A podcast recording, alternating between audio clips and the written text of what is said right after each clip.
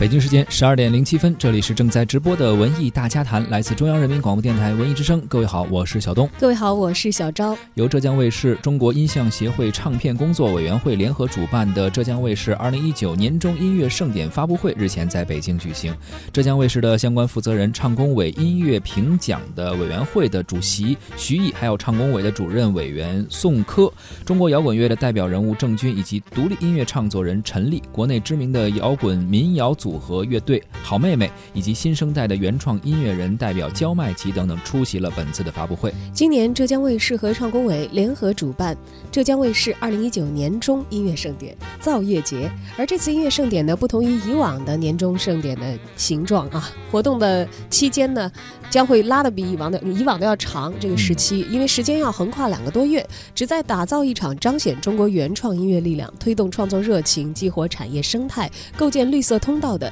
青年文化大事件，未来呢还将作为一个长线的 IP，继续的精耕细作，为华语乐坛蓄积力量。喜欢音乐的朋友可以关注一下。而在发布会的现场呢，主办方也是接连的公布了三个消息。首先呢，就是发布了浙江卫视华语原创十大金曲计划，这是一个由唱工委以及多位原创音乐人联名推荐筛选专业原创音乐榜单，同时呢邀请乐迷一起参与评定，旨在向大众传递音乐的新潮流啊，还有好听的优质原创歌曲这样的一个计划。呃，兼具专业性、权威性，还引领了群众的一个潮流。那么在发布会的现场。主办方公布的第二个消息呢，就是周杰伦将会担任浙江卫视二零一九年中音乐盛典的原创召集人，而郑钧、陈粒和好妹妹乐队呢会担任发布会的原创推荐官。这些原创音乐人呢，其实覆盖了八零后、九零后和零零后不同的年龄群体啊，也借他们的人气呢，联动国内外的一线音乐人，以提升活动的影响力和号召力。第三呢，活动将会在七月份举行，哎，地点呢选在了重庆。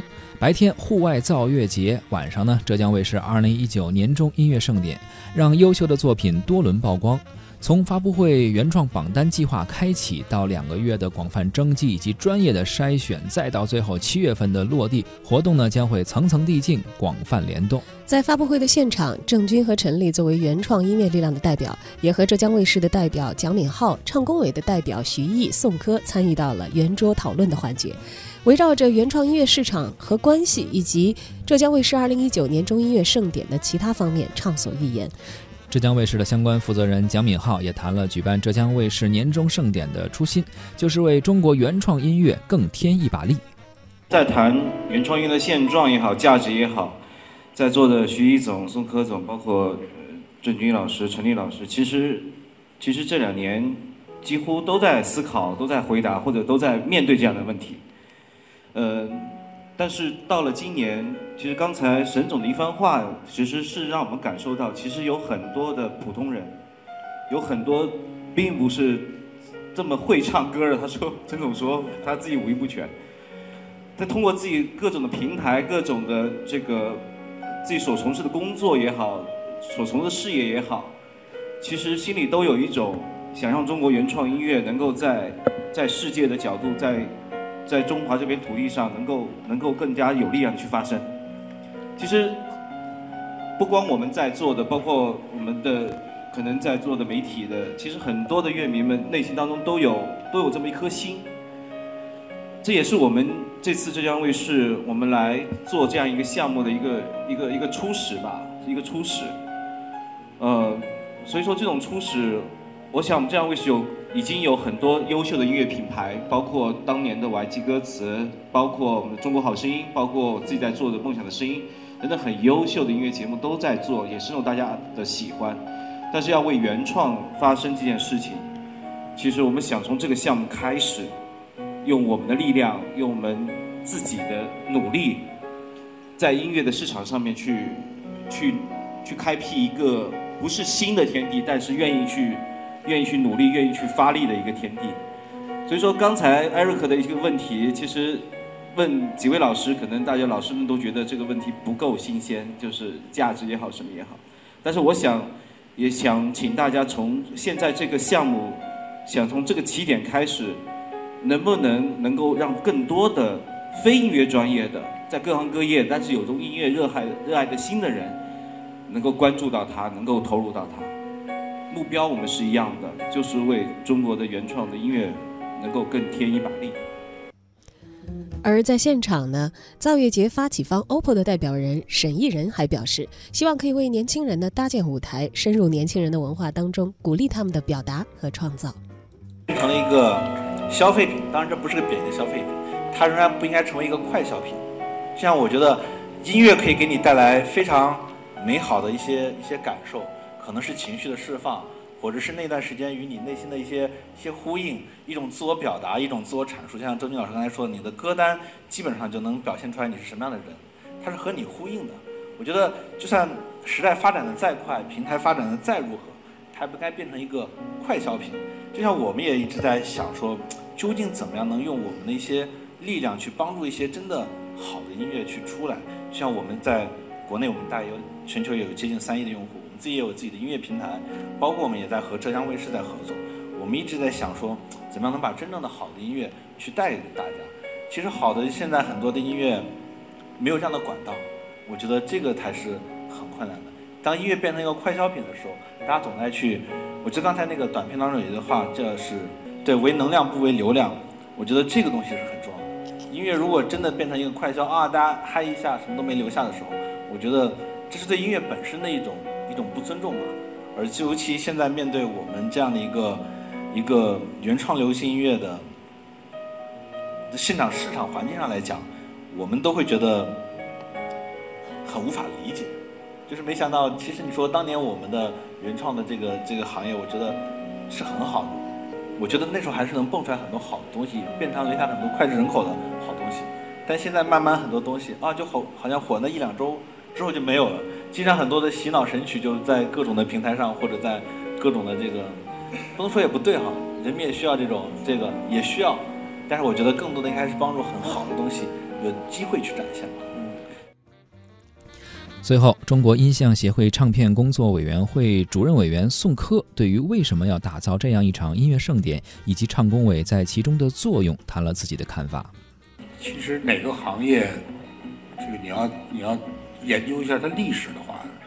就是在特定的时间段呢，就会有人或者某个角色做特定的事儿。对，比如老郑刚才说我那个说小普跟我的关系，你一说倒是提醒我，我我觉得我就是旧社会的微博小秘书、抖音小助手，对吧？就是谁去艾特我一下，然后就是所以我说为什么我们可能当年的角色就是这样。然后呢，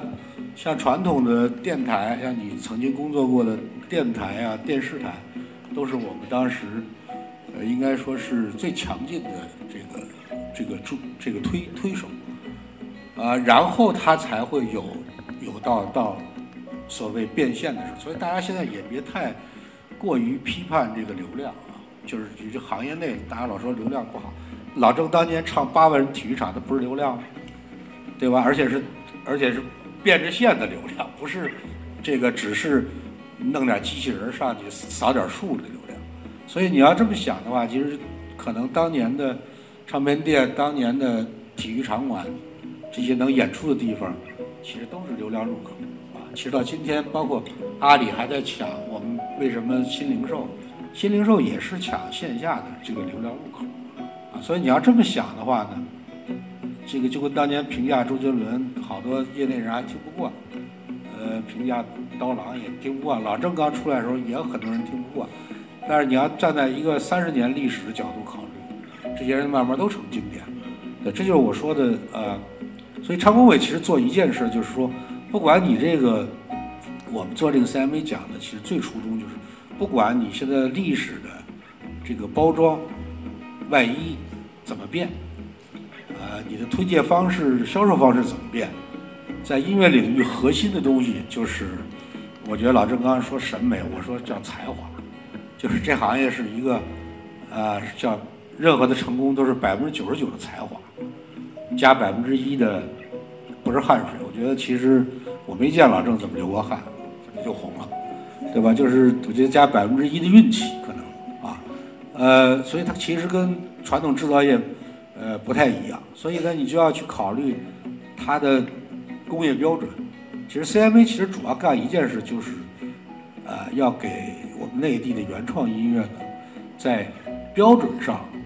去梳理一次。我们不敢说我们在制造标准，但是呢，我们希望按照整个这个行业多少年来的这个规律，在在标准上这个创造一些，呃，就是创造一些激励出来。所以这些标准其实指的就是，对吧？你的编曲好不好？你的词写的好不好？你的录音好不好？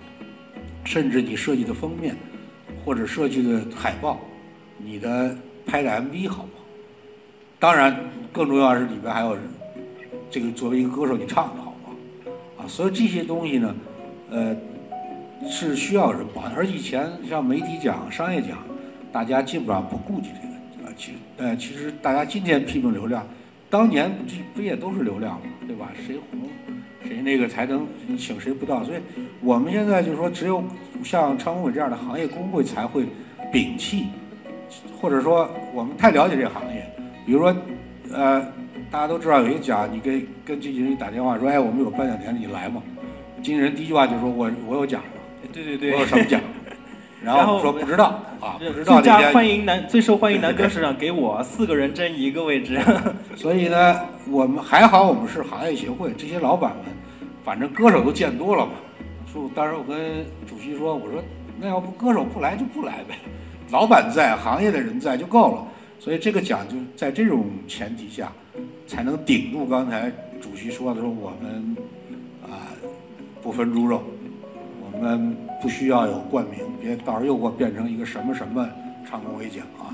然后我们也不需要艺人一定要出席。呃，虽然我们都知道，其实 Grammy 啊、奥斯卡呀，甚至金曲奖大量的艺人，因为我自己就目睹过张学友老师在底下坐了四个多小时，最后一个奖没拿啊。什么？但是人家就是也没有表演。那我觉得这是一个行业的对行业本身的尊重。所以从这个角度呢，今年跟老蒋应该聊了不止那个这个，咱们俩这个这个脑机好像也不止，不是最近啊，对对对，很长时间。其实主要就是说，我觉得浙江卫视作为一个就我们行业呃最重要的媒体之一，需要在音乐上呢，呃，做出一些想想做出一些不一样的东西。我们当然就商量说，啊，能不能回归。当年的所谓每年那些十大金曲，然后呢，把真正好的歌和好的这个歌手推出来，所以其实初衷就是这样。然后我觉得做这样一个奖最大的这个价值就是说，啊，能让有才华的人尽量早，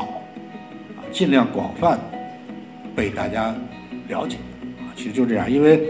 我我不反对流量，因为我因为我也我也从互联网干了三年出来。其实互联网那套东西是有它的有它的道理，呃，但是呢，行业自己，比如说我们这个比较比较这个严肃的媒体，我们也有自己的道理。这个有有这个行业标准的品牌，像 OPPO 这样，也有我们自己的道理。所以我们希望就是在这个呃几方的合力的下呢，能能通过这个节目推出一些。好的，做每年吧，咱们推出十首好的歌，推出十个好歌手，我觉得就是一件非常有价值的事儿。您正在收听的是《文艺之声·文艺大家谈》，今天我们关注到的是浙江卫视二零一九年中音乐盛典的发布会，近日呢在北京举行。在过去两年呢，浙江卫视的年终盛典已经成为了一个市场认可度和美誉度都比较高的晚会品牌，一次次的用音乐向大众传递着年轻、时尚、自信、热情和充满创造力的气息。这次呢，联合唱工委的三方协作，也是希望能够助推中国音乐的力量。原创的市场其实有这个需要完善的流程啊，实现原创音乐人产出，然后音乐有处可打榜，然后可以上线，然后。线上还可以向线下转化等等等等这样的一个流程啊，呃，浙江卫视二零一九的年终音乐盛典呢，就是希望来落地属于原创音乐人的舞台，让更多的优质音乐和优秀的音乐人呢有出口。从籍籍无名到成为原创音乐的代表人物，一路和华语原创同行的摇滚音乐人郑钧也在发布会的现场谈到，说人呐以歌来区分，看一个人的歌单就可以看到他的内心。人和人审美有差异，最重要的呢是让不同的美都有机会展现出来。从十首歌里选一两首，这叫选择；两首歌里头选一首，那就有点无奈了啊。这个活动呢，就是希望可以增加大家的选择，而且希望在这个变化的时代里，平台可以以音乐为素材，制作出更多精神上的美味佳肴。浙江卫视的相关负责人蒋敏浩谈了举办浙江卫视年终盛典造月节的终极目标。回忆一下宋总的那些我们的经历，其实，呃，这个活动的核心是在于我们最后要向全国观众要推荐十首2017年到2018年的这个华语原创的好歌，这是我们活动的最终的一个一个一个一个诉求。但是我们所谓的刚才跟大家讲的也是，我们不是评奖，我们并没有排除第一名、第二名、第三名、第四名，我们不需要。我们只想把依照行业标准能够大家认可的好歌，能够一年一年的告诉大家。这也是我其实是我是诚惶诚恐的去跟宋总去聊我的想法的时候，得到了唱工委的大力支持的一个点。呃，我也参加了 CMA 的评奖的晚会，也认可到这么多的音乐人，特别是幕后的音乐人。为一首歌呕心沥血的那种过程，所以说我们愿意来做这个事情，也希望尽我们的一点的力量。嗯，这是这是一个方面。第二个方面就是说，我们真正邀请了呃唱工委和我们一起合作，呃也邀请了应该是整个华语乐坛呃优秀的十三位评委老师。啊都是资深的音乐人来参与到这个十首好歌的一个评选的过程当中，呃，最终结果可能要到七月十三号我们的年终音乐盛典呃再跟大家公布。所以说我们做了这个造乐节，也希望我们有一个环境能让热爱音乐的人到现场来感受音乐。这不是我们一个演播厅的节目，几百观众就可以去感受到，因为音乐的现场感是无人可以抵挡的。所以我们在重庆办了一个造乐节，希望更容纳更多的观众到现场来聆听。第二呢，我们通过一个现场直播的音乐盛典的活动，希望把优秀原创歌曲的创作的背后的历程告诉大家。更关键的是，我们这次针对的不光只是那些歌曲演唱的歌手，我们还对词曲作者、编曲、发行公司以及这首歌幕后的。音乐人都表以致敬，其实也用这种行为告诉一首好歌的诞生，不仅仅是只是歌手的一个人的努力而而来。我们希望大家都能够投上这个行业里面去。呃，这个活动其实我们整个评选活动，我们将在六月初开始，用一个月的时间能够结束，最后有一个用盛典的方式给大家公布。呃，我们非常有信心。也很谨慎的在做这件事情，因为有一个细节可能大家没关注到，因为刚才坐在我身边的沈总在刚才讲刚才的他一对一段内心的感言的时候，眼睛里是有泪光的，真的，我绝不说谎，真的，我看他眼圈是发红的。说明就是有真的有很多的力量，不光是我们从业人员。刚才曾俊老师说，这你们媒体从业人员是是主干，是是发声体，你们有你们有这样的力量，我们有。但我们想联络更多人一起去有，而不是我们仅仅一个平台有。浙江卫视作为传统平台的其中的一员，有这个责任担当起来。但也希望更多的平台能够跟我们一起来做这个事情，不为名利，就为了。让我们以后有更多更多记忆犹新的歌曲，是从我们现在开始的，而不是只停留在九九年、八十年代。